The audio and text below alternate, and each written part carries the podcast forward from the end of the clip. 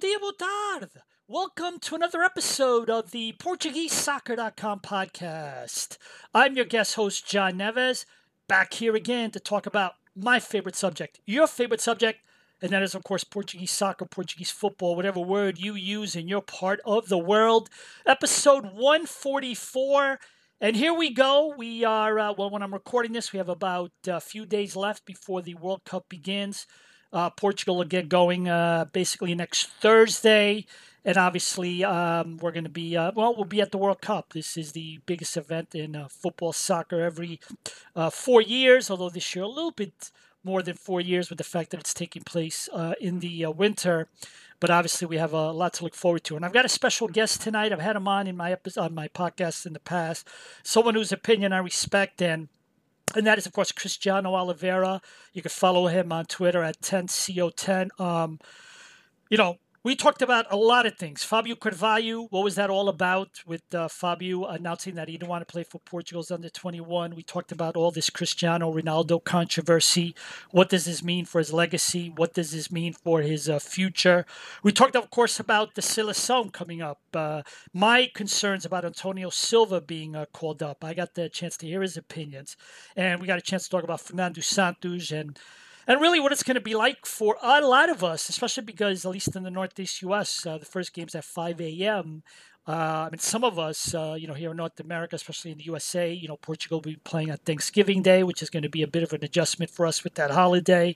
We spoke about the Qatar, Qatar. I, I heard pronounced in different ways you know, a lot of criticism. Is it too late? Of course it is. We talked about that. And we had some comments as well about uh, the Taça da Liga, which is also going to be running during the World Cup. And I was a big fan of it. I got a chance to hear Chris's comments. And obviously, we also got a, you know, a chance to talk about TV rights. Uh, the centralization of uh, TV rights, and uh, as well talk about his favorite subject, uh, and that is, of course, uh, Benfica. So, uh, about a 70 minute interview. You know, you can listen to it all at once, you can listen to it in parts, but that'll be coming up here in a few minutes. And I'm going to keep the first part short because I want to stick to the format like I always do, which is essentially previewing or reviewing what went on last week in the Portuguese First Division. And obviously, there is no more Liga matches until the end of December. We are now on World Cup break. Uh, we do have the Taça da Liga going on, and I'll talk about that in a minute. But uh, the Liga break is officially on for about the next uh, about five to six weeks.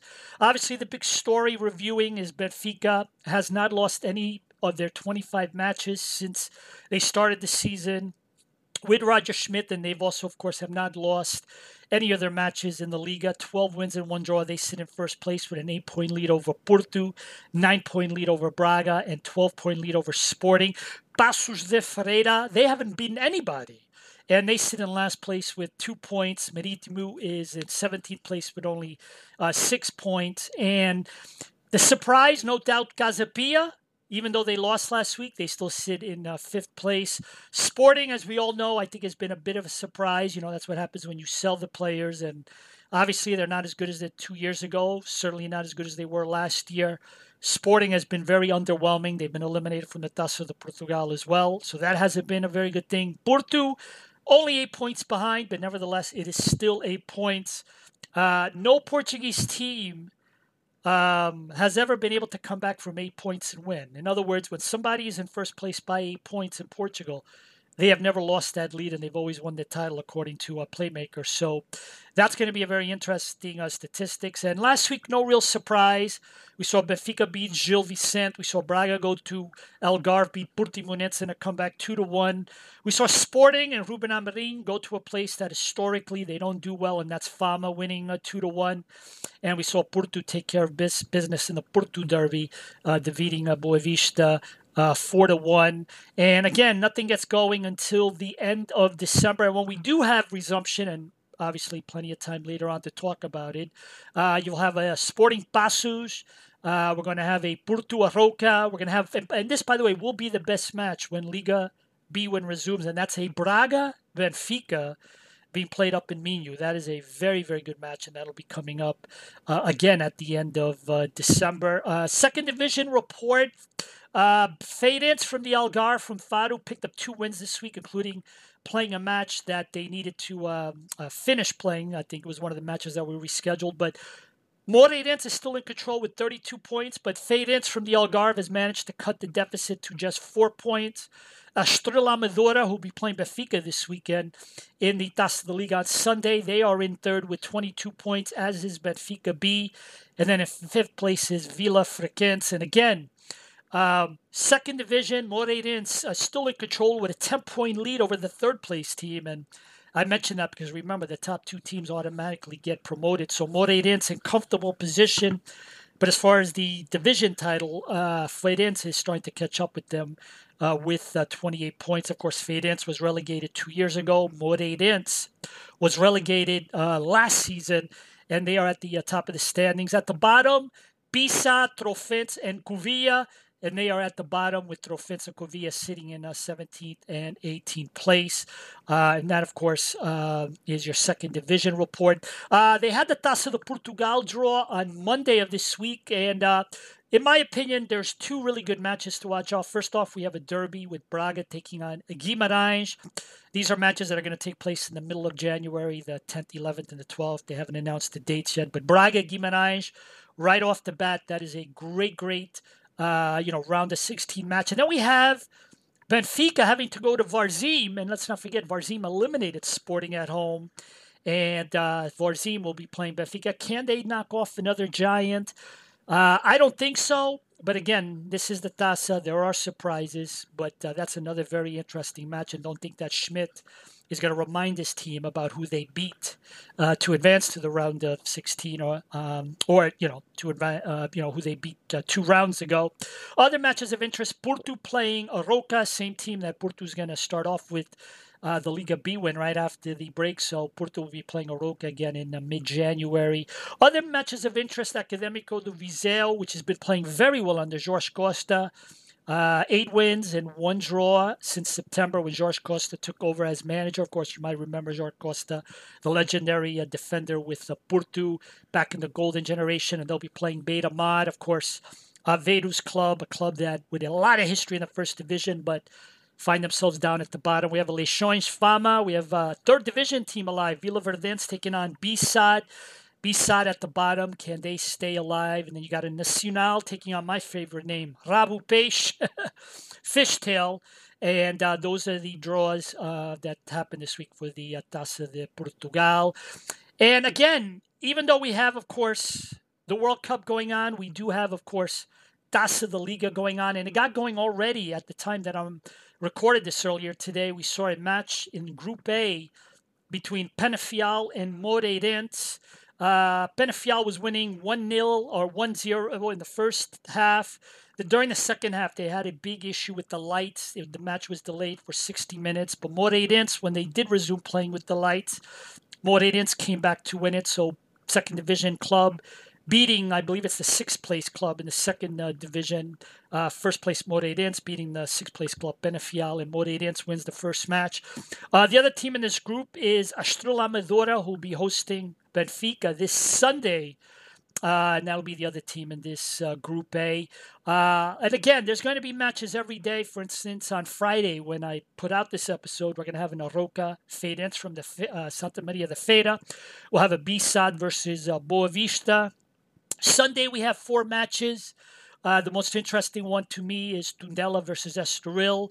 Sunday we'll have four matches, which obviously, as we know, include Estrela Amadora Benfica. And then we also have a Paços de Ferreira against Casa Pia. And Porto, they will only get going on the 25th. And Porto will be playing at home to Mafra, who they just eliminated a short time ago in the Taça de Portugal. Sporting doesn't get going until the 30th. Uh, so they, they, you know, they still have a little bit of a uh, break. And uh, Sporting will be playing second place from the second division, Farense, and that's only on the 30th. Uh, so plenty more time to talk about this uh, next week uh, when I review the, um, you know, first off, I'll have a big preview next week on Portugal's first match versus Ghana, and I'll have plenty to say about the Taça de Liga, which again will be accompanying the World Cup. And again, I like the Taça de Liga. I think for the fact that you know matches will be over with, and then there'll still be plenty of rest of the evening where they could have these matches that won't you know interfere with the Portu- Portuguese you know uh, with the World Cup.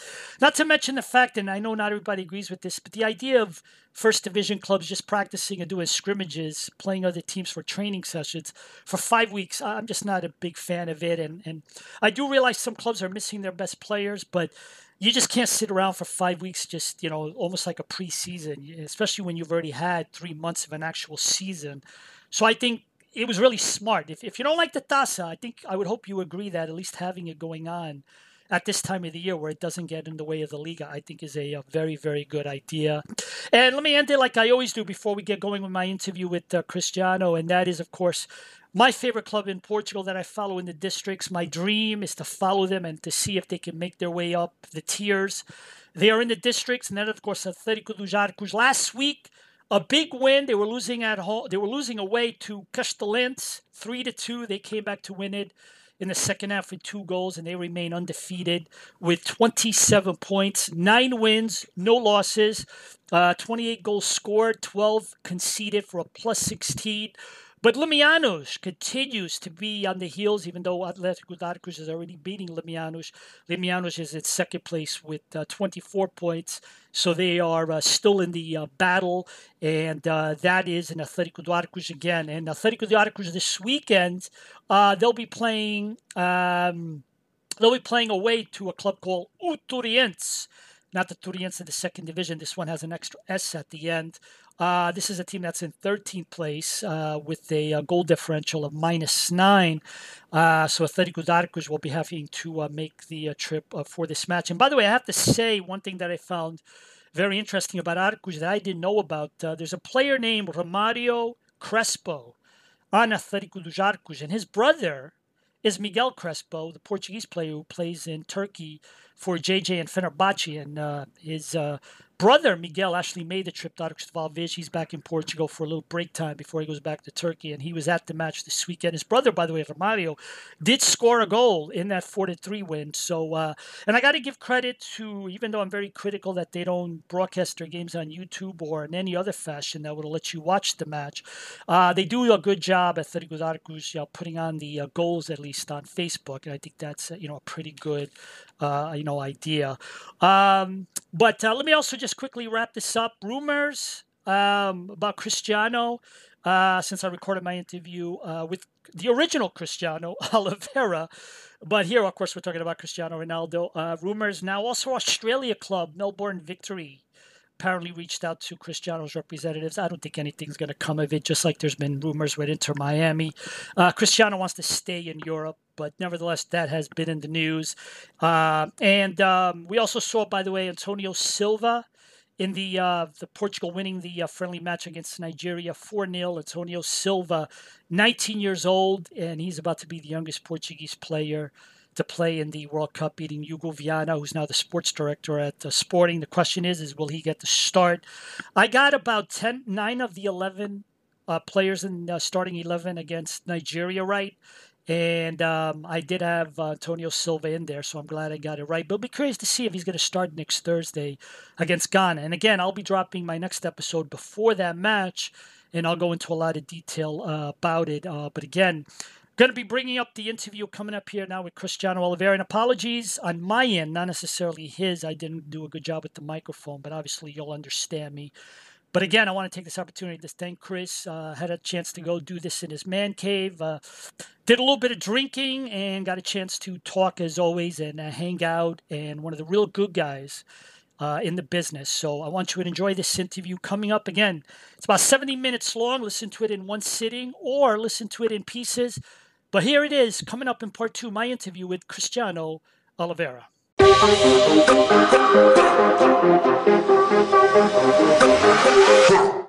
Part two of the PortugueseSoccer.com podcast, and I'm glad to be back with a, a, special guest. I've had him on the episode before, and um, people, a person I respect his opinion. Um, and I'm in his man cave right now. We're recording this episode on a, a Thursday uh, right before Portugal plays uh, Nigeria. And uh, Cristiano Oliveira, 10 CO10 on Twitter. Welcome, Chris. Joãozinho, what's going on, my man? Thank you for having me on. No problem. And let me just forewarn everybody that uh, Chris and I, before we started this podcast, we indulged in a little bit of port wine and Beirão. Yeah, licor And, Beirão. uh, so I don't know if that's going to make this episode better or worse, but I guess we'll find out after we're done whether or not. Uh, you know, just- let me just say, Blame it on the uh, uh, alcohol. Never mind. That's afterwards. Let's uh we'll see how it goes. But uh, by the way i want to say being here in your man cave i want to compliment you for your kid collection and i was looking at it before. And by the way when you're around cristiano his phone never stops ringing. Stop it. and uh, the guy is is really good. But i'm looking at his kid collection and and the my favorite kid of all the ones you have you have a bunch of benfica that's autographed. But the one that I like the most, that to me looks the prettiest, is your Fenerbahce one. How'd you get that one? The Raul Fenerbahce. Meireles, That's. Raul the back. Number 16, Fenerbahce. Um, I don't even remember how the hell I got that, to be brutally honest with you. I forgot. And that MLS one is that New York City FC? Yeah, one I'm looking at right now? NYCFC. I got a I got a bunch of those NYCFCs. Keaton Parks, my boy, signed a couple of them. But the Meireles, I got the Meireles and the Angel Di Maria from Manchester United. Those are authentic. Those are official jerseys. But I don't recall. I don't remember how I got them. So good. I just know I have them. They're there. They're nice. I was actually gonna give one of them away on Twitter a while back, but it seemed like there wasn't much interest, so I just I gave up and I decided to keep them. But besides that, forget the jerseys. I just wanted to. So, you know, you're giving my man cave some props. This is the studio that we do the Benfica podcast Right, from yep. every week. And did you know the name of the studio is named after an American goalkeeper that played at Benfica, Zach Thornton. Zach Thornton, okay. We call it Zach Tortu, the Zach Tortu studio. So we're recording live right now from the Zach Tortu studio in my man cave. Does he know this? Does Zach Thornton know this? No, no, I you know I've thought about um getting him on. I actually reached out to to Freddie Adu, uh, but to no one's surprise, he never replied. But Zach Thornton is a guy that's very reserved, doesn't have much activity on social media, if if, if at all. So um, yeah, he's been he's been a little bit a little bit difficult to get a hold of. But uh, yeah, we plan on hopefully one day having him on our podcast, on the Benfica podcast, and letting him know that we named our studio after him, and we did name our chat on YouTube Live and whatever when we're recording the Benfica podcast, we named it the Freddies after Freddie Adu. So we call our goons the Freddies. So If you are Zach Thornton or you know Zach Thornton, please get word to him about this. I think this would be uh, pretty nice. Is that good? Yeah. That's good. Okay. sounds better.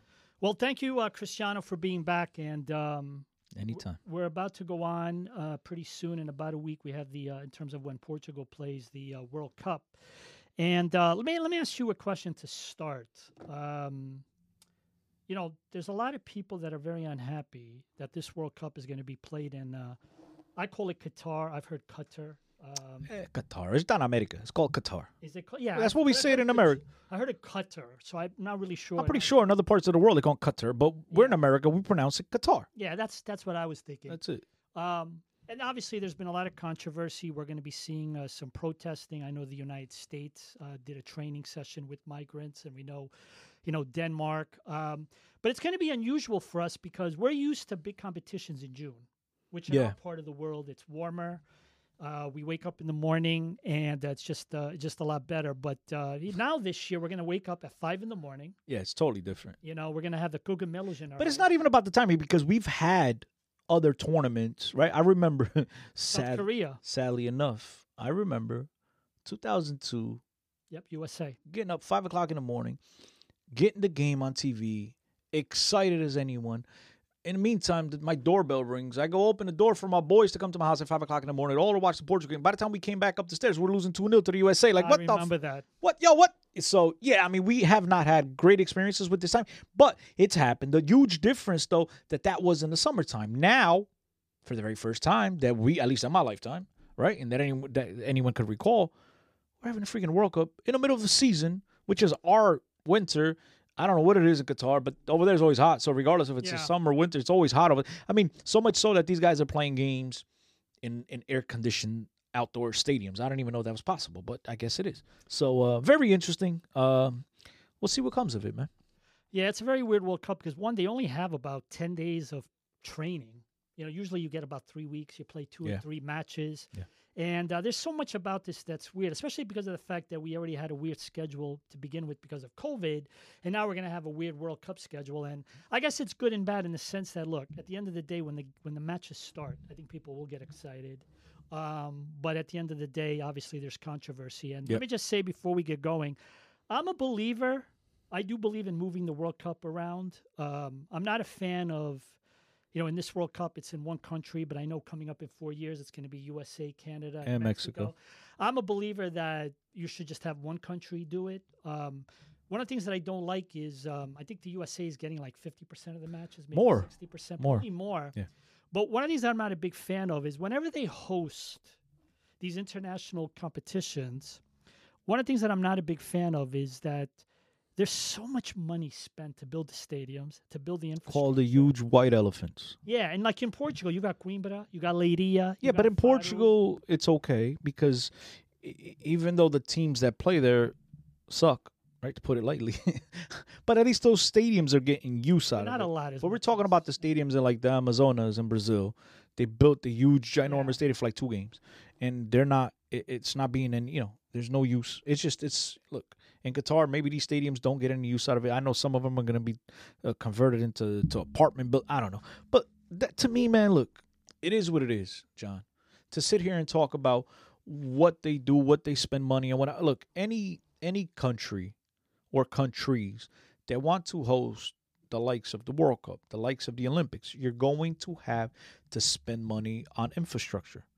And if they can afford, so hey, it, it like it's up to them. Obviously, I live in the United States of America.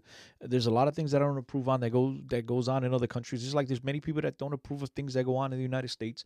It is what it is. I think at the end of the day, regardless of what country the World Cup is held in, regardless of what country the the, the, the Olympics are held in, there could be things that we could point at that those countries probably don't do right that you would do different. Yeah. It's just a bunch of finger pointing by crybabies, right? That's all it is. I mean, I, I- said it on Twitter a few uh, last week, I believe, when it was 12 days. I remember I just happened to go on Twitter that day, and it was just everywhere I turned, every every tweet I scrolled through, it was people crying about this and the World Cup this and the human rights this and da, da, da. and again, I'm not saying that people aren't ultimately right, and I agree with a lot of their takes, but my stance was spare me. I mean, the World Cup was awarded to Qatar in 2010, and you Yeah, waited to time ago. 12 days before the World Cup kicks off to come out and cry. Yeah. Like, uh, what, it's about me too. I gotta cry too. Like, you had 12 years to 12 make a difference. You're gonna do it now? And then I seen people on Twitter that Ronaldo and Messi, they should make a stand. Bro, as far as I know, Ronaldo and Messi aren't politicians. Yeah. They're footballers. And I get it, they have huge influence, but at the end of the day, they love football just like you and I love football. They want to partake in the World Cup. This is their dream. Both players have not won the, the competition. That's all they really need. That's the one title missing in their ca- cabinet. And you're expecting these guys to come out all of a sudden and beat up politicians that FIFA weren't? That the people, the authorities in place should have done their homework and their due diligence. They didn't. And now you expect a footballer to do so? Yeah. I mean, guys, guys, you're giving these guys too much credit. At the end of the day, Cristiano and Messi are Cristiano and Messi because they can kick a ball. It's not because what they could do in a classroom or what they could do in a bit. Like these guys are footballers. Yeah. They play football. Blame the authorities. Yeah, and they're getting older. It's not like you know they want to play in this competition. They're getting older. It might be the last one. It could be. Yeah, exactly. Could And, be the last one. They don't care if it's winter, spring. They don't, they don't care if it's in Siberia. If it's a, they just want to play. Yeah. And at the end of the day, they're following through with with yo. Listen, the organizers decided it's here. They might not be happy. Maybe they have their own personal views on it. But at the end of the day, they're footballers. Yeah. Let the authorities that that be. Those are the guys that have to take care of. The, it's not up to a footballer. And like I have a huge like with USA now, this training and stuff, bro. Look now, you had twelve freaking years. Yeah. And, Look, and I'm a firm believer. Last topic. I'm a firm believer. And again, I'm not in no way, shape, or form condoning what goes on in that country. No way. I, I feel terrible for the people that lost their lives, right? All of that, bro. I, my, my heart goes out to everyone that's gotten screwed in this whole deal. Okay? And it's a lot of people. But the way I look at it, bro, when you come to my house for dinner and I ask you to take off the shoes, you take off your shoes. Right. If you don't like it, leave. Don't come in. If you have that big, don't go. Don't partake in the world because it's going to send a bigger message than any one player not playing in the World Cup. And if you really have that huge problem, don't show up. Yeah. Yeah. The World Cup is uh, obviously it's one of the marquee events of all time across anything. It's not one of to me to us soccer fans. Yeah, it's but, the it, but it's it's the gained a lot. At least in this country, it's gained a, a lot of thought. And by the way, as we talk, Cristiano pouring more port. Good job. Good job. Good job. it's for him. I don't drink it. It's, Uh. It's totally for John. But um, yeah, but look, at the end of the day, this is going to happen. It's being played in, uh, at least for us in North America. You know, the first game is at 5 a.m. I don't think I'm going to get up at 5 a.m. to watch any matches, but certainly I'll probably get up for maybe one or two. You know, the there's there's this here. great thing called DVR. You know, Oh, absolutely. And uh, and by the way, Portugal will be playing at eleven for us here Thanksgiving Day. Thanksgiving Day. I love it, but it's but it's going to get in between NFL games, so I don't like that aspect of it. But because as you know, it's a tradition. Thanksgiving, sit Yeah. down, stuff your stomach, stuff your mouth, I should say, right? All the time, and you watch American football. Uh, look, I'll welcome a a, a, a a soccer game, a football, war our football game anytime, and in particular a World Cup game. Absolutely. But, but it is interfering with what our traditions really are. Right, that yeah. one day.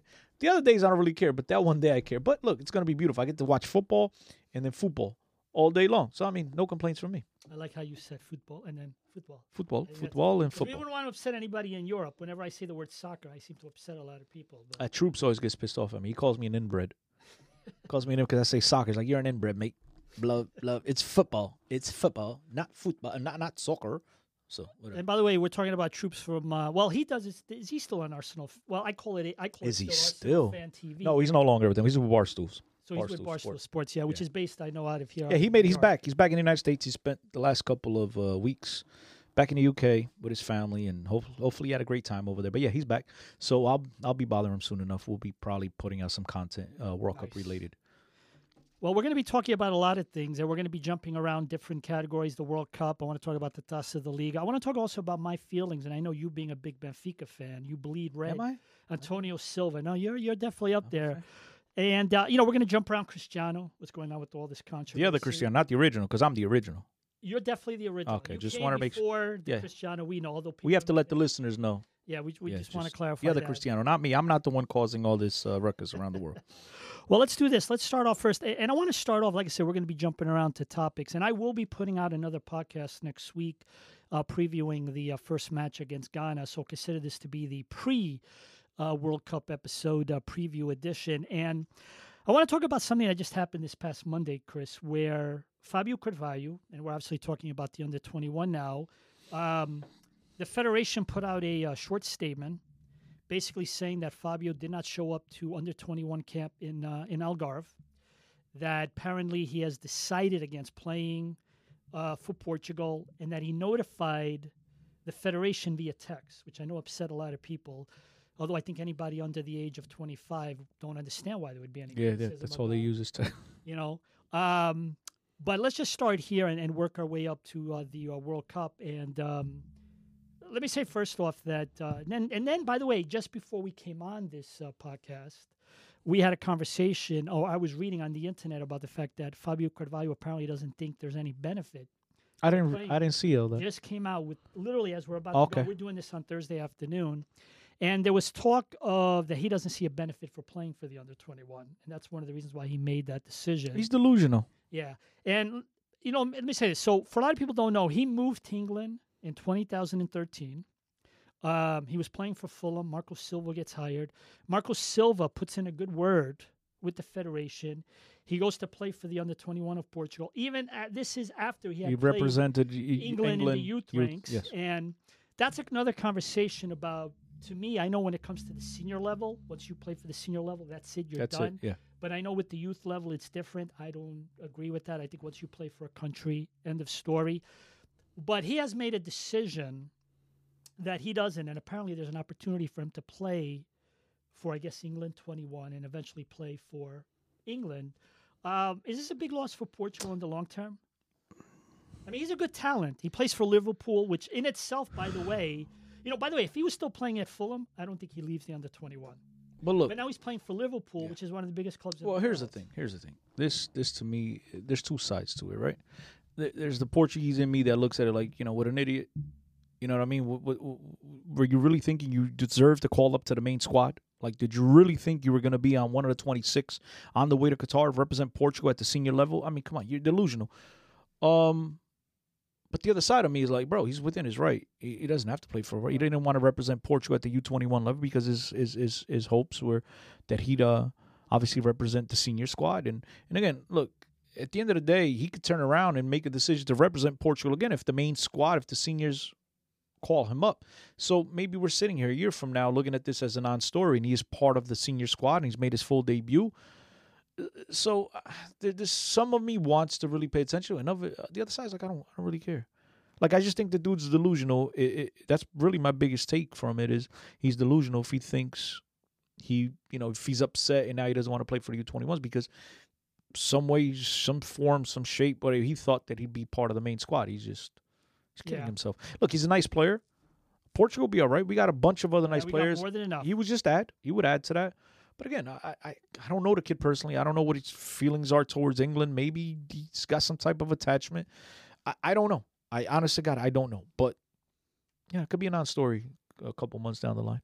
Yeah, so he pulled off this uh, surprise on Monday night. Rui Jorge was upset, um, very disappointed, especially because he notified them via text, which you know, again, Yeah, uh, show no respect, no class. yeah, I think you know, th- there's a lot of people I know. I've spoken to some people about this, and you know, it seems like everybody under 25 years old doesn't see an issue with this since everybody's already texting with each other. But I think for me, he should have. Look, he played four. He played. Uh, he had four caps for them. And he scored two goals, so he's obviously for the very U21s? successful for the under 21s. But I think for me to send a text and to do it that way, um, I just I just find something very. There was when I put out the tweet about it announcing, you know, the federation. Uh, I, I linked to the federation statement. There was a lot of people that thought it was very. That's not the way you handle it. But here's the real question: Should anyone at this point be surprised that Portuguese players have shown no class, in particular the last over the last week? Right, right. and you're obviously talking about I mean, the, the, the class in Portugal just does not go in the same sentence lately because it seems these guys don't think they just react, right? They don't get anyone advising them correctly. Seems like it's a kid that sent out a text message, and then it's a text message. But again, there's ways to go about doing these things. There's professionalism, and uh, where was his agent in all this? Yeah. I mean, like, is his agent not involved?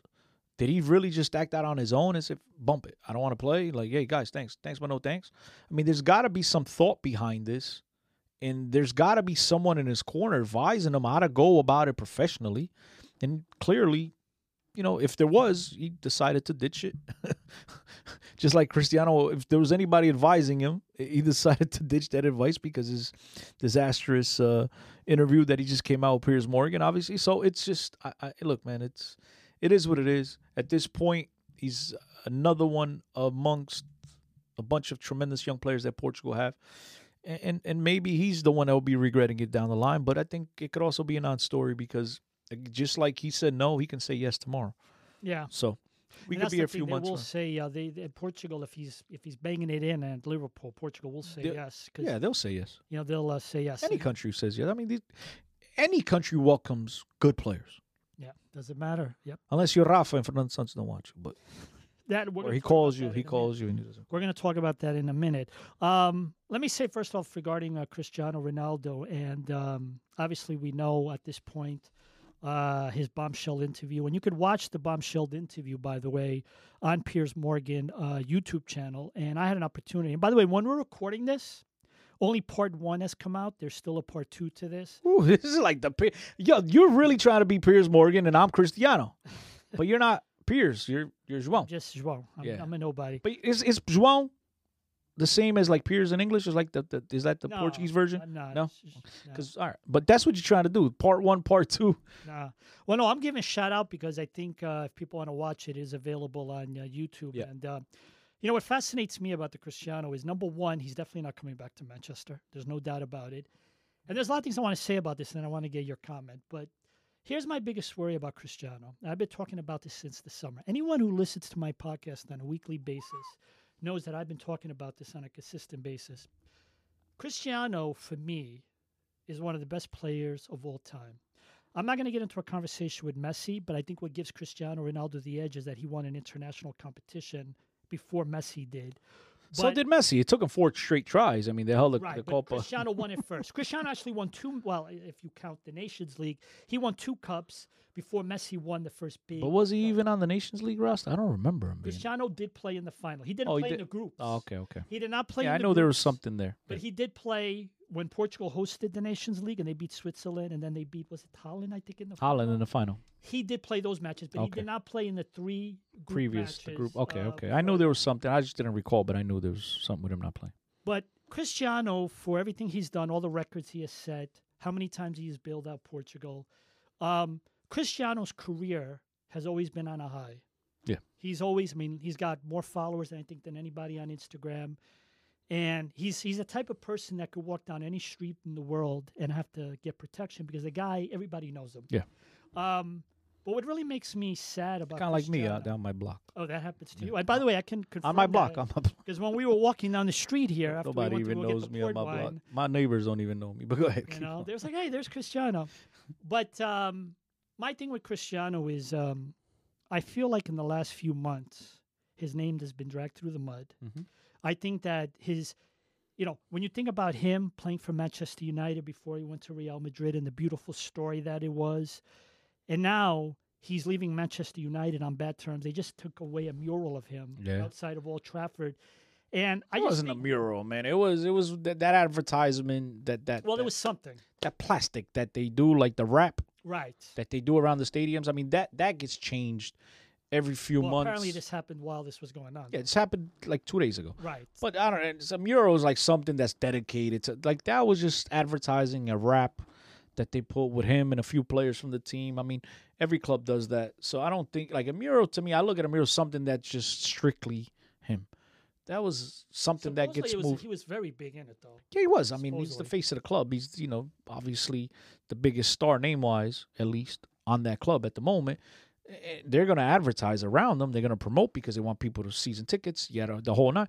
But look, eh, to me, uh, what, else do people expect Man United to do after that have- They have bombshell? no choice. They have no choice. I mean, Ronaldo, the crazy thing about Cristiano Ronaldo, whatever, is that most people that understand football, understand what's going on at Man United, that have been paying attention to what's going on at Man United, will actually side with him and agree with a lot of his criticism.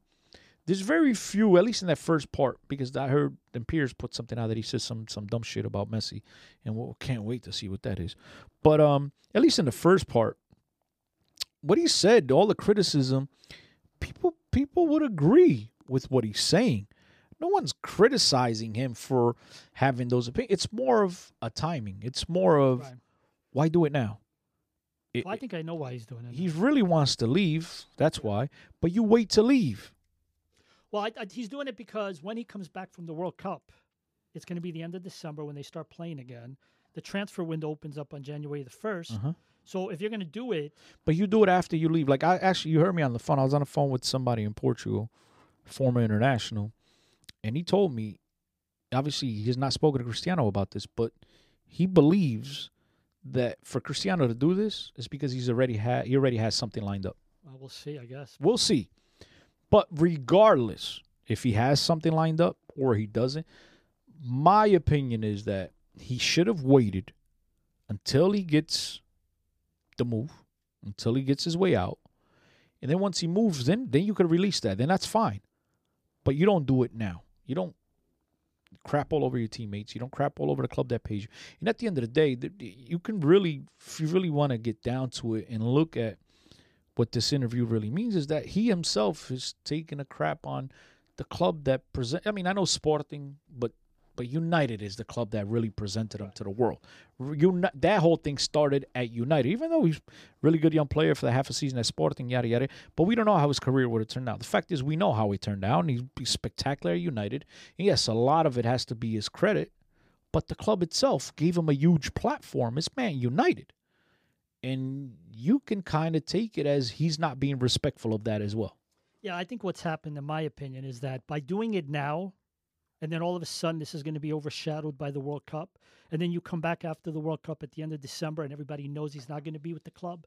What's done is done. By then, there's not as much intensity as there is now about this news, and then it's easier for him to make that transition to the new club. Because let's say he goes to a Chelsea or a Bayern.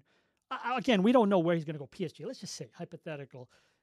The club that's going to get him is going to also be dealing with this swarm of attention. Now everybody accepts the fact that he's not going to come back. You've got five or six weeks where no one's going to be talking about it because they're going to be talking about the World Cup. And now it's easier for that new club that gets him to basically accept him and know that everybody knew already he was going to leave, so this is going to be easier. But see, uh, you know what I'm saying? I don't think quite. I don't quite look at it that way No, I mean, because now clubs might wanna. The clubs that were interested previously might not want to touch him now yeah, but that will because he's destructive. he scores five goals in the World Cup. they're He's gonna still want him. destructive. Yeah, I know. I, I He's hear gonna you, come in and but- destroy my locker room. Why do I want this guy now? Yeah. Look at what he's done to a club that's that's showcased him and presented him to the world. What's he gonna do to me? So as long as Cristiano is happy, everything's fine. But the minute you're not happy, you're gonna go around and bash everybody. There could be clubs that could very well turn their back on him because of that. There's coaches that don't want that distraction in the locker room. Well, that's the reason why he never changed clubs this summer. You think about it, if there were if there was a manager at a big club that wanted him this summer, it would have happened already. But it didn't happen. Here's the thing. I, I think I think Ronaldo would have found a, a suitor if maybe he dropped his demands a little bit. But obviously, there's only a handful of teams that can pay that type of money to a star. And uh, look, he could. You he, think money's a, do you think money's the reason? I don't believe it's the money. Look, this here- guy's got a ton of money. He wants to. He does not want to leave brother, and go play for your Thursday night football. brother. Let me. What? But he, that's what he's doing though. Right, but if he leaves and goes to a bigger club, But but brother, here's here's the thing, John, and you know this. You you you know you're around the Knicks. You're around major sports in the United States. You've been around a lot of athletes yourself, and to you and I, he's got a lot of money, right? To you and I, but to these guys, that paycheck, them zeros at the end of the paycheck, that's how they feel that they earn respect. That's Right. that's what they care. They don't care about oh I got plenty of money. I can no no. They they want to be at that level because that's how they feel they earn the respect. It's not by John telling them that you got enough money, take a pay cut.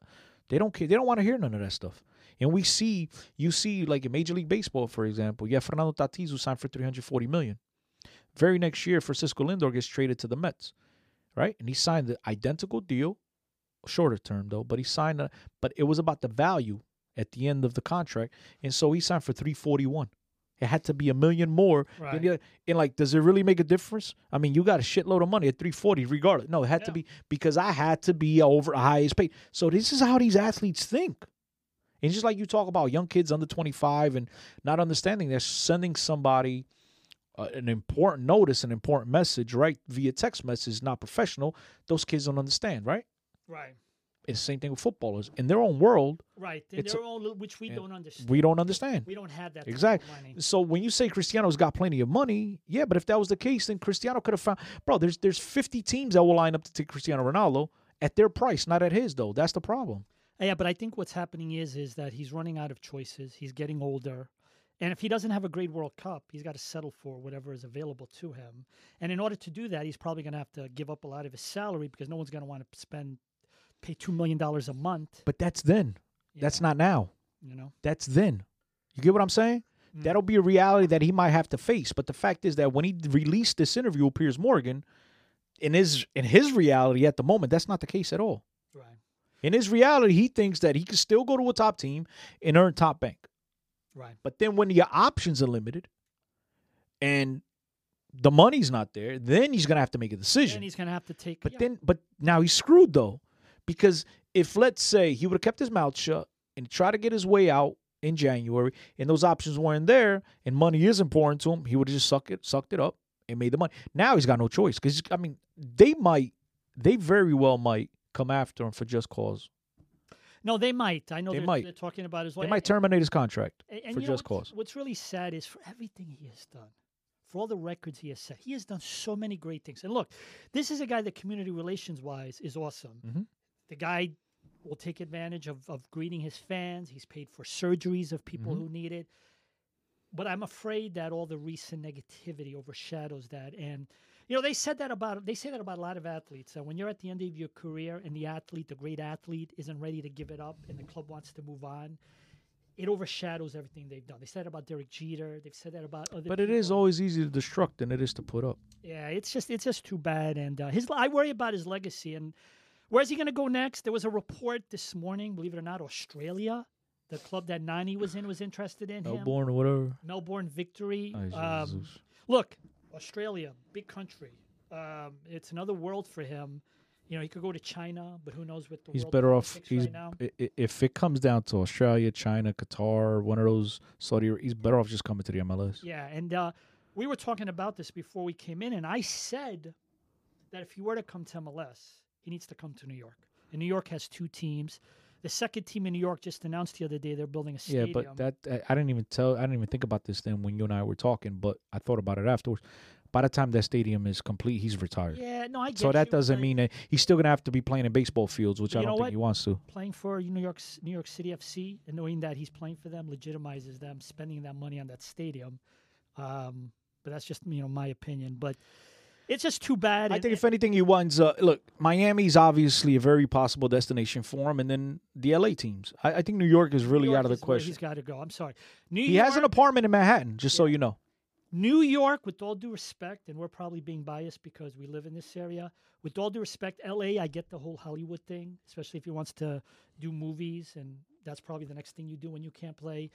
Miami has that beautiful South Beach flavor to it, living on a beach, and but New York's the capital of the world. With all due respect, I agree, but on many levels. but if he comes to New York, he's just another one. And Ronaldo, no, no, no, he would take over this city. And, and Ronaldo. Ronaldo, Ronaldo is not the type of character that just wants to be another one. You see, by by him releasing this this this interview, the guy wants to be in the spotlight. and he would in New York. He he wouldn't because he's playing soccer. If if let me tell you, If he's playing basketball, even hockey, I oh, get he it. would get attention. In New York, soccer, I'm he not would get- sure.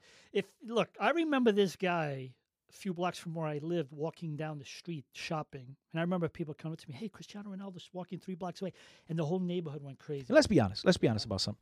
If you're going to move, right? If you're going to come to the United, do you really want to be in this in this horrible weather that's about to come, negative ten and and, and three feet of snow, Madrid. I mean, he lived. But Madrid, Madrid- but- but, but not that cold. But he's at Real Madrid. It's He's in the. cold. But he's come on. It's Real Madrid, bro. No, I get. It. I, I mean, you'd put up with the cold weather at Madrid, and it was never nowhere near as cold as here. You're gonna put up with the, if you're gonna move to the MLS, you want to be in the sunshine.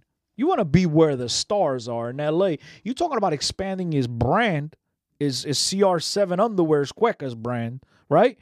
It's in LA. have you bought his CR7? No. Because because my my six packs don't fit in it. But you understand what I'm saying? Like in New York, you pay crazy high taxes. Right. A lot of athletes now are staying away from New York. Well, they live in Jersey. You got the cold, right? It's just I don't think it's the destination it used to be. yeah, but you know what? I And think then the fact that NYC does not have a stadium. You telling me this guy's gonna want to play in Harrison? I Thierry love- Henry did. I would love to see him with the Red Bulls, and I say that because you know I have an emotional connection to the Red Bulls Yeah. at any level. But uh, let me just say this: it's just very sad to see Cristiano at this point in his career. Ronaldo, not it- me. Cristiano Ronaldo. Right, exactly.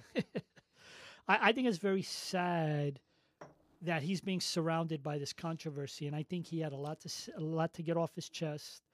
And um, look, he goes to the World Cup and he's Cristiano Ronaldo and he scores five or six goals, and you know he's going to score goals. The question is how many. I think that's going to help him with his you know possible career. But Yeah, I mean, if he lifts the World Cup for Portugal, Yeah. everything will be forgotten, and it'll be like, I think, it, crazy enough, if and I predict Portugal's going to win the World Cup, and I'll tell everybody uh, after the World Cup whether they win it or not why I predicted they would win the World Cup. But I kind of, if Ronaldo lifts the World Cup, the dude might just sail away into the sunset. He might just He disappear. Why- he would definitely come to MLS. No, but I'm talking, just talking about leave it up, bro. You're at the, you're never going to be any higher than you are right now. This is the the highest of the highest, right? You're at the top.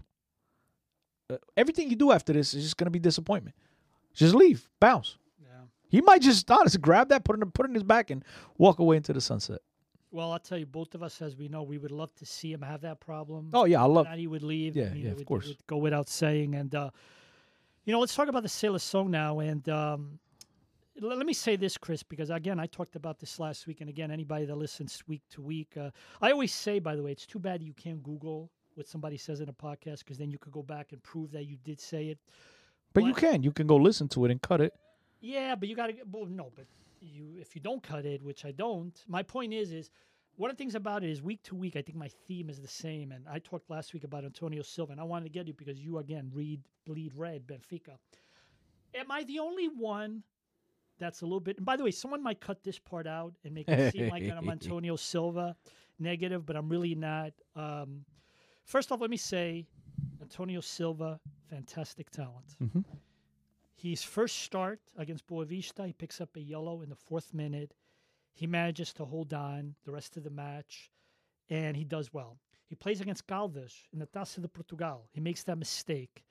He manages to. But does he make a mistake though in that game? Everybody says he makes a mistake, but was it really a mistake? Because here's the thing: you could put Pele in that situation. Diego Mar- Maradona is special. That guy could could, could control a ball eh, with the highest of the highest eh, after a nightclub all day. But the fact is, if you go back and look at that play, right before he traps the ball, tries to control it, the ball takes a bounce on the grass. That can happen to anybody. But it happened. No, it did, but is it his fault? Like a mistake is something that it's on you. Right, right, right. And I'm not defending because because I criticize him. There's a mistake he does in that same play that nobody talks about, which was the when he comes in after the ball skips over his foot and the the the the, the college, college player picks it up and Yeah. he and he he goes for a slide tackle, and in the way that he did so, I thought he should have come in with his right foot. And I think if he would have come in with his right foot, he probably would have most likely intercepted the ball. But no, he comes in with his left. So his form was like if he did anything wrong was in in the way in which he tackled the player. I don't blame him for the trap. If there's a mistake that you could really single handedly point at, at, at, Antonio Silva, it's the stupid attempt at a tackle in Parc des Princes in Paris against Paris Saint Germain. That's the one thing I can really say. Inexperience cost him right then and there. That's what worries me. Like, don't get me wrong. I'm happy for the kid. Because we all know that young Portuguese players, that's what drives social media. That's what brings more attention to the Liga. No one cares. The youngest ever to play for the Portuguese national team. Yes. No one cares about a Benfica Marítimo match. But if you talk about Antonio Silva or you talk about Bernardo Silva, Cristiano Ronaldo, people love Portugal. I know people in my everyday life that if you mention the big names in Portugal, they get excited. But if you sit there and say, Did you ever watch, you know, Benfica Rio Ave? Nobody cares. But I get it. But my point is, is what happens if, heaven forbid, Ruben Dias or Pepe gets hurt? And now Antonio Silva's playing in a knockout stage match. Is he not too young to be on that stage, Chris? Look, here's the thing. I, I, I think I said on the Benfica podcast myself that um, I would have been okay if he was if he was left out of the the the, the, the convocatoria. He's 18 years old. Talking about a player that's been a professional for three months.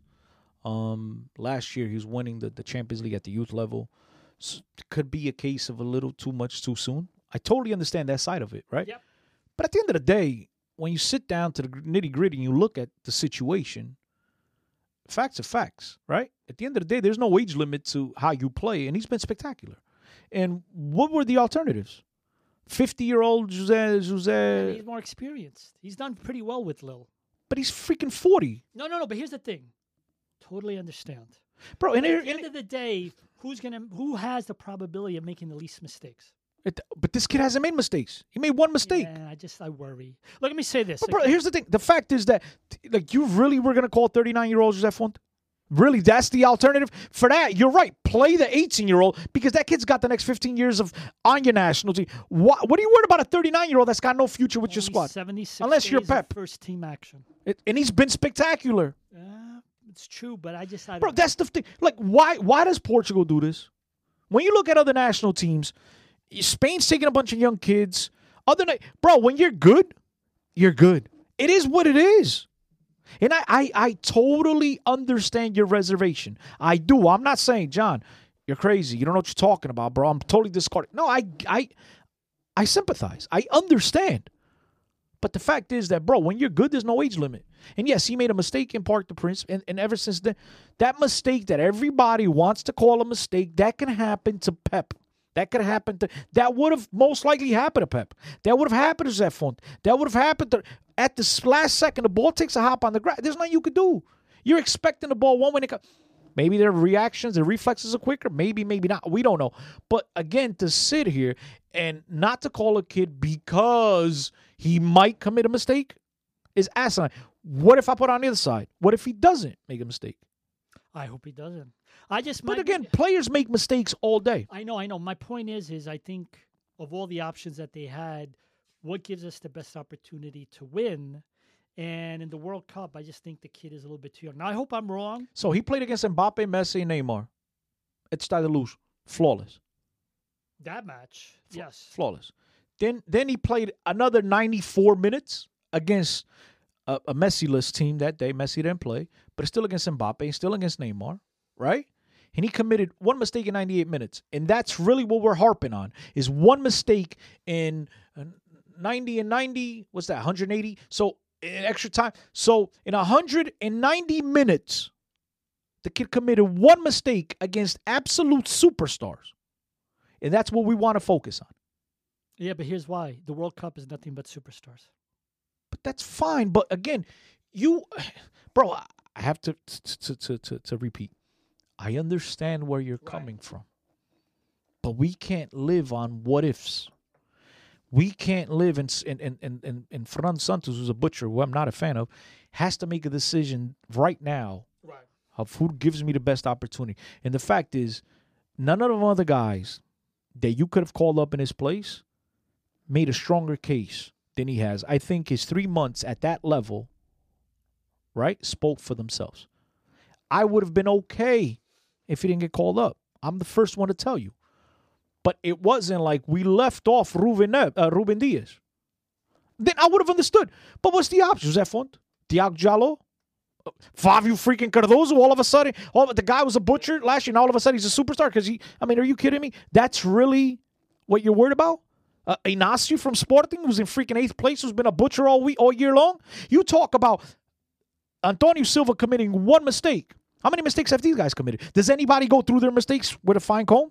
Because if you did, I'm pretty sure you'd find more than one mistakes than, one mistake in a three month span. So look, I, I- think it's just he's Benfiquista, and and everybody always has something to say in a positive or in a negative way, and it it, it is what it is. Other countries call up 17 year olds, nobody questions, because if you're good, you're good. Yo, the kid has played at a level that warranted a national team call up. My one hesitation with calling Antonio Silva up to the Portuguese national team is the fact that, bro, I, I just can't picture someone making his debut in a World Cup. I mean, it's just Yeah, asinine. I think that's part of it with me. Yeah. But he made he's making it today. He's in today's starting lineup against Yeah, Nigeria. Nigeria. So he's really not making it. But it, it's to me, whether it's today and that, it's dude, it's the World Cup break. So that's really when he's making. But until the kid proves or shows me that he can't play at this level, I gotta assume that he can because he's been doing it for three months. So all the other conversation about everybody else, bro, spare me. Well, I'll tell you what. Obviously, I'm rooting for the kid. Uh, but when Bro, he's probably not even gonna play. he probably won't play unless heaven forbid somebody gets hurt. But I just think for me, um, it's an interesting choice because Fernando Santos, you know, he's always gone with, you know, he's always gone with the regular set of players. You know, he Yep. always went with William when a lot of people felt someone else should play, and he's been always he's been very loyal to certain players. And I think maybe the criticism of the fact that you know we obviously didn't see that we didn't like the way things ended with the Nations League. We had to go to a playoff. How does Portugal go to a playoff to qualify for the World Cup?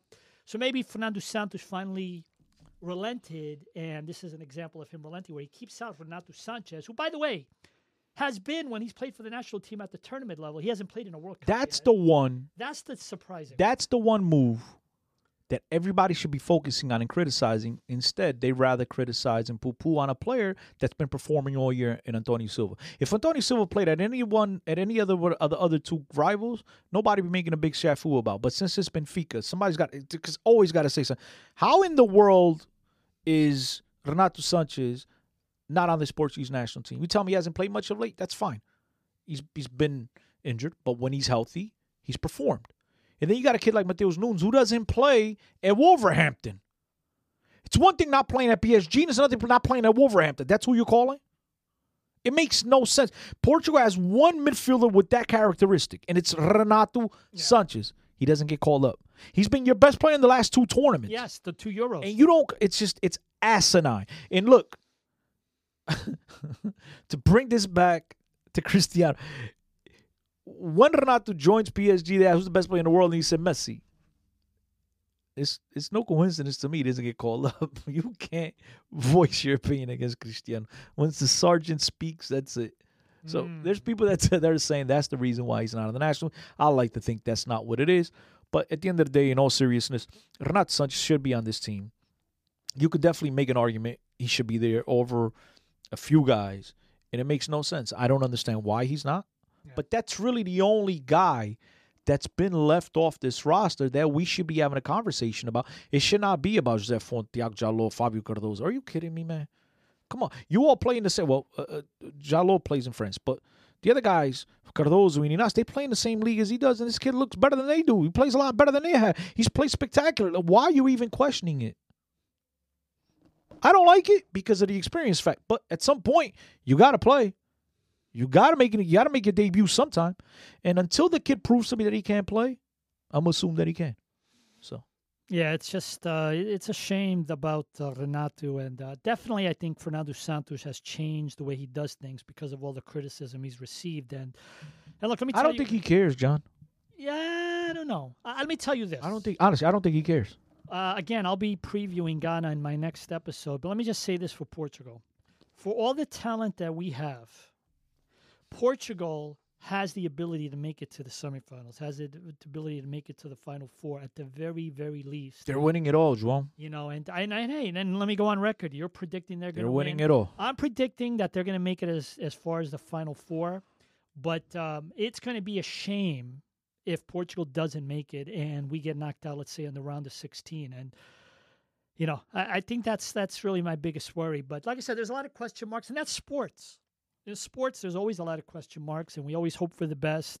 Um, but you know, we'll see what happens. But look, at the end of the day, um, regardless of what country the World Cup is in, regardless of what time of the year it is, when things kick off on Sunday, I think it's Ecuador and Qatar that get it going, or Qatar that get it going. Um, obviously, we're all going to be very excited, and um, I know here in the states we hear a lot about football, soccer, but we're going to be hearing about it a lot more Mhm. because you know they've got matches from 5 a.m. But let me ask you a question. Uh, it's kind of switching gears to another competition. Um, I've always been a big fan of the Taça da Liga.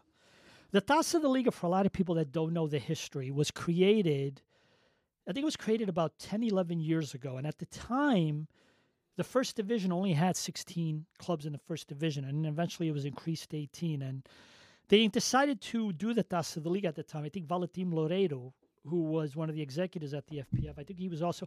It's one of those things in Portugal I've never understood where you have somebody that works for the federation. He was also for Boavista. Right. Loureiro. but he also worked as a mayor of a local town. Yeah, and he was also president of Boavista at one point, I right. believe. Right. He's got like ah right, and um, he created this competition because they saw that it was being done in England, and it was an opportunity for the. You know, it's the only other major European tournament that has three competitions, which is England. Portugal has. They don't have that in Spain. England, no. You're right. they- they England have and it in Spain. Portugal are the, are the only two. It's Finland, Ireland, Scotland, like those third, like secondary campeonatos. Right. The only major ones is Portugal and England Yeah. that has the three competitions. Well, let me say this. I love the fact I've always been a big fan of the Taça Liga because it's more football, and I think it's genius because in Portugal after seven o'clock at night, there's no more football because of the time difference with Qatar. So it makes sense to have football matches still going on in Portugal because let's be honest with you, our teams to sit around for six weeks doing nothing, it's not a good idea. Like you might. But it's well happening in other countries. Why? Why? well, are we it's not happening in Portugal, but I I, know, love the but- Taça da Liga going on during the World Cup. Are you a I- fan of this idea? I don't like it. I think it's Real- stupid. but why? because when you look at the likes of Porto, Benfica, and Sporting, or Sporting, unfortunately, like oh, I think they only have like one, right? Coates. I think they have Coates, and I think they have um, they have a kid playing at Ghana. Oh, do they? They have Yeah, a but kid from the Ghana main squad, the main. from the main squad. Yeah, well, at least he's on the main squad. yeah, but he's not a key player. You know, he's not a key player like Coates. We're talking about And key. pl- Morita, don't forget Morita plays for Japan. Okay, so they got two. They got a few. Okay, but Benfica and Porto have Benfica has six. I don't know how many Porto has. I never really counted, but Porto has the, At least two. uh, They have no, I think Three. Porto has three or four. three. They got Costa, Pepe, Otario, Otavio, and who else? I'm gonna find out. They got Costa, Pepe, Mhm. Taremi. Terem, so that's four. They have Taremi. Otavio, they have uh, the Colombians. Uh, isn't Colombia? The no, the? Colombians on the World Cup. They have. Uh, I'm gonna. f- That's it. But whatever. The point is that Benfica happens to have six.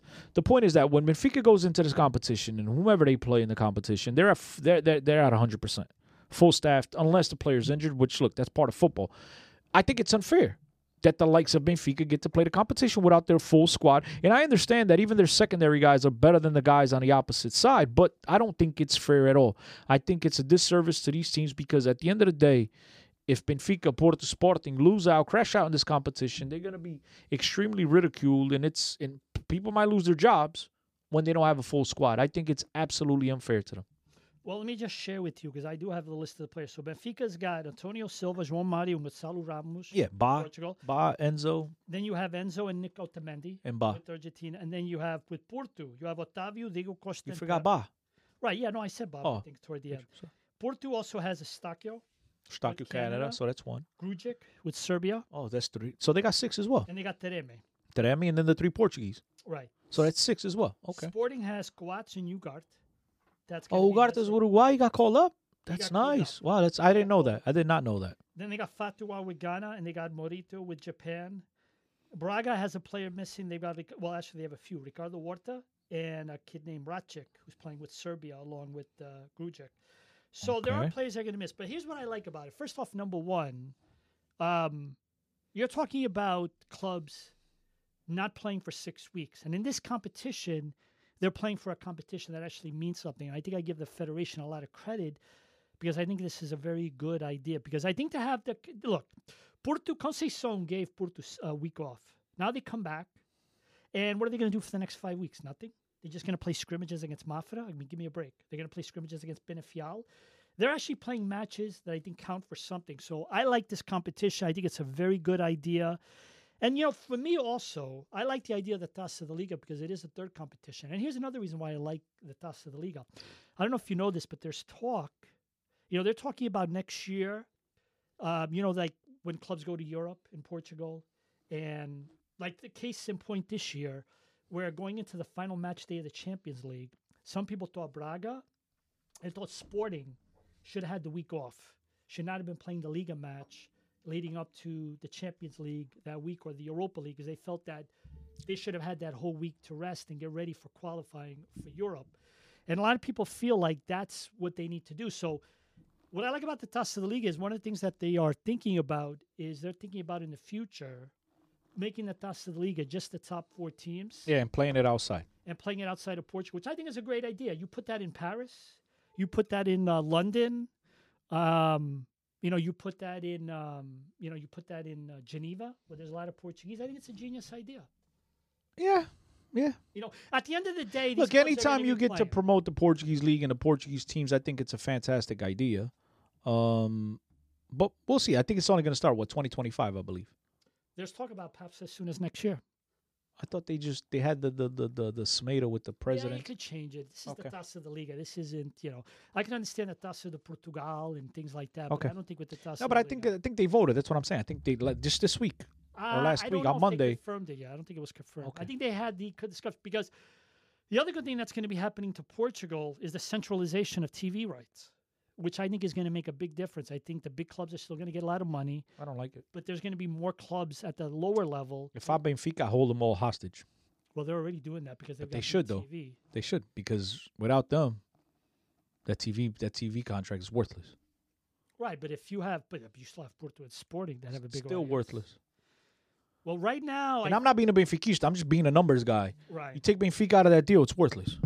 Yeah. Well, that that's been the uh, talk. So Benfica, by far, if I'm them with all the stuff that goes on in the Portuguese league, with all the, the interference and, and influencing of referees and all the nonsense with make made up makeshift draws and all that stuff. If I'm Benfica, I hold firm and I tell them to kick rocks. Go ahead, go ahead, and negotiate your DTV deal without me. Without me, you get you get half, if even, of what you're gonna wh- what the value is. So I mean, look, I don't think they're gonna do that. I think Benfica is gonna play nice, but I totally understand at the same time if Benfica doesn't cooperate with everybody. It's the same reason why Barcelona and Real Madrid and La Liga don't want to cooperate because they themselves make more money than everybody else combined. Like there is no added value. There is no added value to Benfica in having a centralized TV deal where it is beneficial to everybody else and in every in, in, in, in everyone's best interest to have Benfica in their deal. And as we know, we just see every chance Porto gets to talk trash about Benfica. Anyone in that in that organization, they do. anytime Sporting, you just see the president this week giving an interview about what's going on at Sporting, and he has to take his shots at Benfica. There is no respect in Portuguese football. Benfica should absolutely say, look, and I'm not saying Benfica are saints themselves. Don't get that, don't get that mixed up. But there is no added incentive for Benfica to have this centralized TV deal where it is in everyone's best interest to have Benfica in the deal because without Benfica, they can't get the sums of money that they can with Benfica in the deal. So who does it really benefit? It's not Benfica. Well, let me just say this: uh, it's very interesting that they're thinking about it. I hope it means more money for. Uh, I like it. I'm a, look. We're American. Yeah. Well, American. You know, born in Port, but we live in the United States. We follow the most successful league in the world in terms of money. It's called the National Football League, which is have they they, they, they have the the revenue sharing, the whole. Night. And thanks to the New York Giants back in the days and the teams in the 50s that understood that the only way the teams like the Green Bay Packers were going to exist was by sharing the revenue because those teams will not be able to, to, to compete. It's like we see in Portugal, Vicente can't complete can't compete with Benfica. But we look, they've done it. The EPL has taken a page out of the uh, National Football League, and they themselves started going to revenue sharing. I totally understand. But to just sit here and say it's a great thing, it's a great thing for everybody else. Maybe for Benfica, it's not. And it's the same reason why Barcelona and Real Madrid do not. They'll never sign up for uh, centralized TV because dumb teams alone get more money than they do alone. They get more money than they do from a centralized TV deal. Yeah, I think, but I think though that's international. I don't know if that's the domestic TV rights. I don't even think they're in it. I don't. Real Madrid and Barcelona are not in the in the. They're. It's like the remaining eighteen teams are by themselves, and then Barcelona has their own deal, and Real Madrid they work out their own independent deals, and then the rest of the league does the revenue sharing amongst one another. They negotiate their own. So we'll see what happens, man. I just think that in Portugal you need to have more transparency. You need to have more respect, more attention paid to the fans. There's fans are the last thing that they care about.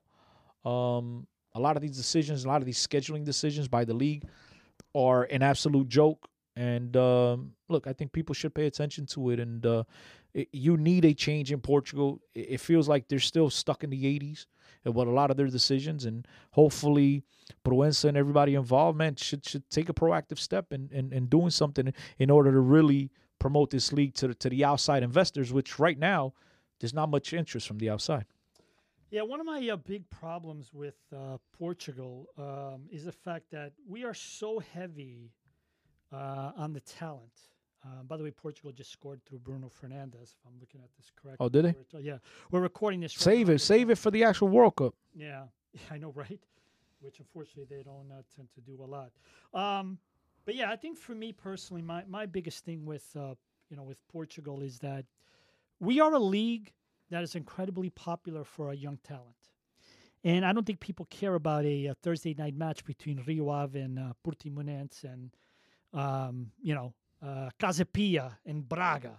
I don't think people care about that as much. They, you tell them that, uh, you know, a, you know, Ugarte is playing. You tell them that Antonio Silva is playing. People get excited for that reason because of the young players in Portugal. But I don't think people get excited for the actual domestic football. And I think for me, I, have I've harped on this a lot in my episodes that I get very frustrated when people don't spend enough time talking about the Liga and they spend more time talking about the young players. And I realize the clubs need that money to sell the young players. There's no doubt about it. But I just think it's unfortunate that that's all people uh, talk about and people don't get excited about. You know, even if, if Benfica's playing Paços de Ferreira, why wouldn't people get excited to watch Benfica play Paços de Ferreira? I do. But you do, but your average fan doesn't really. Well, I got to be brutally honest, and I'm not sure I should be admitting this publicly, but the only Portuguese Liga, Primeira Liga action I see is Benfica games. I don't watch right, no, anything else. Guy. I don't. No, because it's not just that. It's because the league is a joke overall, and I hate to say it publicly, but you see a lot of the the circus that goes on throughout the league. You're talking about a league that is look. I had a conversation with Sir Alex Ferguson back in the days at Sirius XM, and he told me that he loves getting players from the Portuguese league because these guys are prepared tactically. It's one of the best leagues to develop players. This is John. This is from Sir Alex Ferguson. This is not from you know Umunku over there on Ferry Street. This is someone that that's one of the most respected managers in the history of the game. But the fact of the matter is that the Portuguese league, in terms of gameplay, they're like the 61st league in the world in actual game time the douchery, the clownery, the time wasting. Bro, I don't want to watch that. I don't want to watch that. And even with VAR, there's still a lot of decisions that are made. Like you scratching your head, like, what in the hell is going on?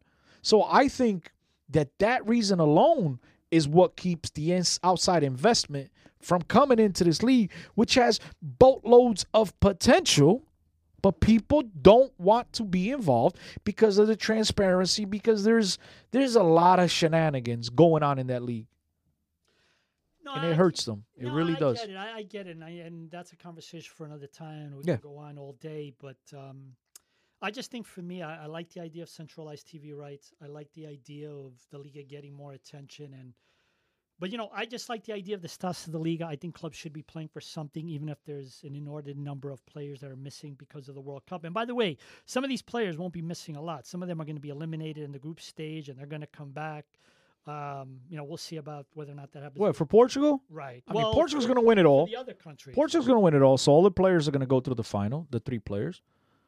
Argentina, we got two from Argentina. They're going to go far, right? FIFA's going to carry Messi to the final, right? He's on 993 games. They're going to want him to win the to win the World Cup on his 1000th game. So you know they're going about Ocolinho.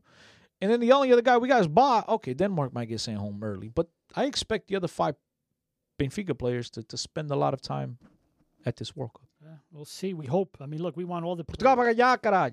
Yeah, I hope so too. Uh, Chris, I'm going to wrap this uh, episode up, and uh, the last thing I wanted to talk to you about is uh, want to give you a shout out. First off, Oof, shout out. That's thank big. you for uh, being on the podcast. Number one, thank you for the hospitality. Don't worry, the Man bill Cave. the bill will be mailed to your house. I'm, uh, and I'm looking at our port wine bottle. It is literally gone. You It's know, all we- right. There's more. We got more. we got- like- let's there's like fill a- it up. Fill it up, my man. Fill it up. couple liquor stores right we are around the the corner. first Portuguese podcast Oh, that sh- fills it up. You sure you don't want any more? There you go. Drink it out of the bottle. There you go. That's how we do it. Um, let me uh, wrap up this episode. First off, I want to take this opportunity because I saw something. I know um, you're involved with a lot of projects, No, I'm not. um, but I know recently you had a guest that stayed with you. If you don't, if you don't, Oh yeah, yeah, yeah, yeah. and um, you had somebody from Lisbon who's very much in- Inglés, aka Baquero, the great Baquero, the Benfica romantic. And I wanted to bring this up because, regardless if you're a Benfica fan or not, I think you would be very interested in hearing this because you he stayed with you for about a week. Am I correct? He Yeah, stayed. the whole week. Yeah, not about. you took him to a Giants game, No, Jets, Patriots, Jets, Patriots, at Knicks, MetLife Stadium. Uh, No, no Knicks. I took him uh, Rangers, Flyers. Rangers, Flyers. That was it. That was it. That was it. And And, then I took him a bunch of other places I can't talk about here on the podcast. I wonder what it is. I don't. Libraries. like he loves libraries. But um, you brought someone from Portugal over, and, and you mentioned to me that he he remarked about the Portuguese that are over here. Our passion, I, t- I try to have that conversation with him. yeah. And then he a little bit and then he used it on the Benfica podcast that night. You shot up because I said, bro, because we watched the game in Newark. Uh, Benfica winds up winning six one against Maccabi, and Benfica gets out of the group in first place, and we're all like in tears. So that was the week he was here, right?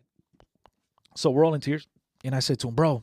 And then before you know it, TV was off, and your Benfiquismo was done, and it's just whatever you in your thoughts in your head, and it's you. And but fortunately, I was with him, you know, usually Benfiquista myself, so we we kept the Benfica thing alive. And I said, "Look, bro, see, this is this is what love in Benfica is." He's like, "What do you mean?" I said, "What you guys do in Portugal is easy because right now you're chilling at the roulettes, the roulettes right outside the Luz. You're mingling with fifty other thousand Benfiquistas, bro. You live this, right? And it's easy to fall in love with the woman that you spend a lot of time with, right?" we get to see this woman once a week and we have to fall in love with her and we have to go crazy to see her, you know, and spend thousands of dollars to go across the pond. Like, that's difficult to keep that relationship alive. And at first, he was like, nah, nah. But then he comes on the podcast and he's like, yeah, you know, you guys, and again, we're not here to to to to, to measure who's a bigger Benfica now. That's irrelevant. It was a joke between him and I. But at the end of the day, it really does take a special type of person to keep up, whether be Benfica, Sportingista, Braga, Moreirense, Jubis, it doesn't matter. It's not just, this is not just Benfica related. This is Portuguese soccer related. If you're in love with one of those clubs, man, it's, it's, look, it's a lot of work right? Because you have to search for the news. And thankfully, you got you and PortugueseSoccer.com to do a tremendous job. There isn't a night that I go to sleep without going to Twitter and checking out the copies on PortugueseSoccer.com. I've been doing that for years, as long as I can remember. So thank you for that. Thank you. But just like myself, there's plenty of Benfiquistas and Portistas, Sportingistas, and whatever club that, that you know, eh, you live this from afar. Yeah. And so, like, that love, man, like that saudade, right? It's real.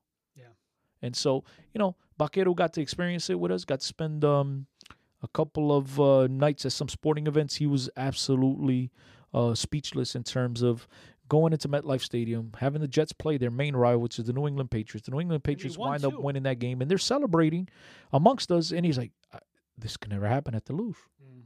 He was amazed that we're having beer and we're having steaks, and I got you know sweet and Probably stuff like that. expensive I got steaks, by bo- I got lounge seats. Much more expensive than. Uh, Yeah, the whole nine, like you know, each beer was seventeen dollars. Like what the? F- yeah, like you know what I mean. So like it was a totally different world from like they couldn't believe the fan engagement, the atmosphere. Now, obviously, going to a football game for someone that doesn't understand it and all those whistles and stoppages was a little bit frustrating for him. But he was just intrigued at how, even in throughout timeouts, there was somebody engaging with the fans, T-shirts and this and that, and, to- and so they absolutely loved it, man. They loved it, and they were just shocked that like no way in hell a Sportingista and his family's running around Stadio de Luz celebrating a victory without getting you know knocked out. And it's just a different culture. It's just a different culture. The way they view sports is totally different. So if you get an opportunity and you want to see that episode and you want it because you, you're right about the fact that people in Portugal or even in Europe don't understand that how hard it is for us here in the east coast of North America because East, You know, west, west is even worse because you're three West hours is much further. worse. Yeah, yeah. you know we have Champions League football that starts at three o'clock in the afternoon here. That is tough. You know, in your in L.A., San Jose, or Vancouver, it starts at twelve o'clock. That's awesome, bro. You wake up, have a cup of coffee, watch it. Yeah, but unfortunately, during the weekday, everybody's working, or most people are working at least. Yeah. uh, with the way this economy is. But um, I think it's. Uh, but uh, I do want to give a shout out because you had told me about it, and I found it fascinating to see someone coming from Lisbon and having that perspective. But I have people that come from Portugal, and um, I remember uh, it actually happened a few months ago. I had a cousin of mine, and he was. I was like, oh, we, you know, bef- you know, I think it was the, when Sporting played Spurs in the first match, and he was a big Sporting fan. And I said, uh, oh, by the way, you know, Spurs are going to be playing Sporting coming up in 15 minutes. He's like, what are you talking about? The match is at eight o'clock. Yeah, they're I like, my man, you're on the North America. The match is three o'clock over here, three 1500 hours, and he was in shock, and he came to an appreciation. But you know what? like- On the other side of the coin, when not when when when I haven't been to Portugal in a while, but when I do go to Portugal, and like I'm going to a Benfica game, and it's an eight o'clock game, I'm like, what the fuck? Like it's weird to be watching games at night because I'm so used to the afternoon or in the mornings. I've been experiencing So it is weird. It is weird because you wait the whole day. Here at the EPL, we wake up at seven o'clock in the morning. You got games going on. It's a beautiful thing. So, hey man, look, we all have have our difficulties, but at the end of the day, the passion, the love is there. And when you love something, right? My mom likes to say, "Quem quem corre por gozo não cansa."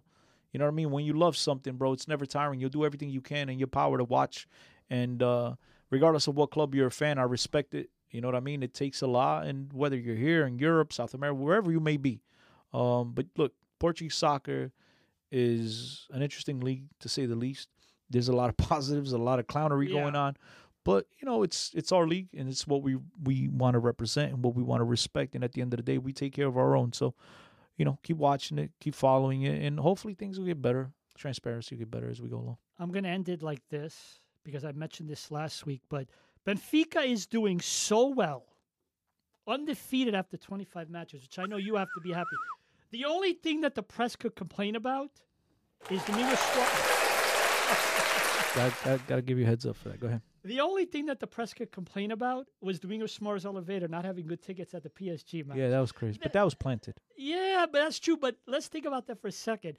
You guys are doing so well that the most negative thing that people can report about Benfica is the CEO not having the best tickets. Isn't that like amazing? But that goes to show you that at Benfica, it's a soap opera. Every day there's a new storyline. So, uh, yeah. uh, Look, I, I can't complain.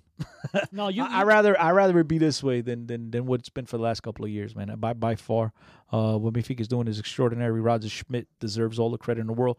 Rui Costa, a person that had a lot of doubts, and and look, it seems like he's a different type of president, and he really cares about the footballing department. And it's been like I don't even want to talk because I don't want to jinx it. no, I think. Uh, look, if you're uh, if you're a Benfica fan, you should be very happy. Although I'd be curious to see how will the break affect your momentum. Yeah, I don't. This You know, rough heaven time. forbid nobody gets hurt, but uh, you know, Sporting has been an incredible disappointment. Porto, I'll give Porto They've credit. righted the ship.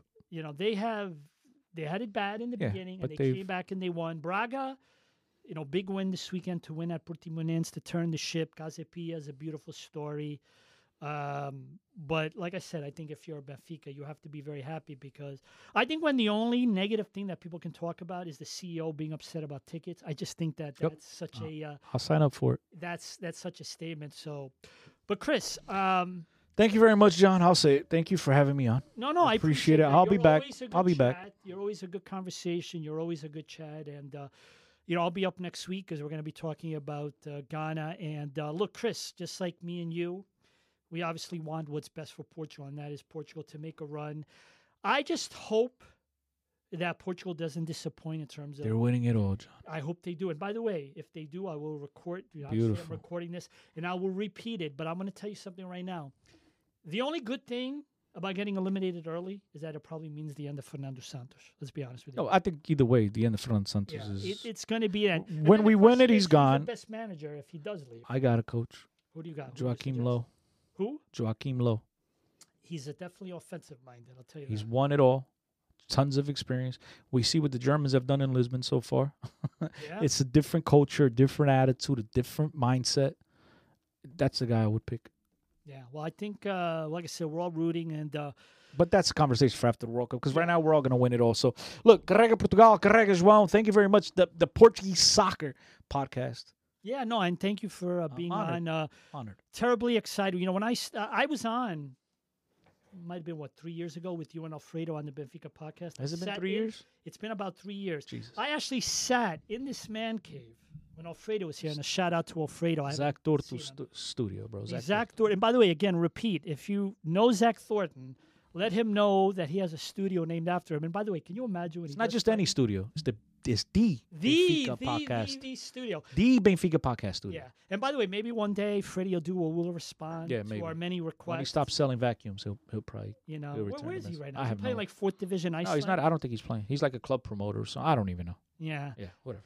but uh, listen, good luck to Portugal. And again, uh, next episode, uh, I will be talking extensively about the first match against Ghana. And um, you know, at the end of the day, um, it's all about Portugal. And uh, you know, folks, I'm going to wrap it up here. Episode 144 of the PortugueseSoccer.com podcast. Again, thank you, Chris, for the hospitality.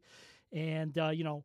Um, I just hope, like I said, I hope everything works out very positive. So thank you again for coming on. I really appreciate My it. My pleasure, man. Anytime, anytime. You know? Looking forward to the next time. Folks, that wraps up episode 144, and I'll talk to you next week. Ciao, everybody.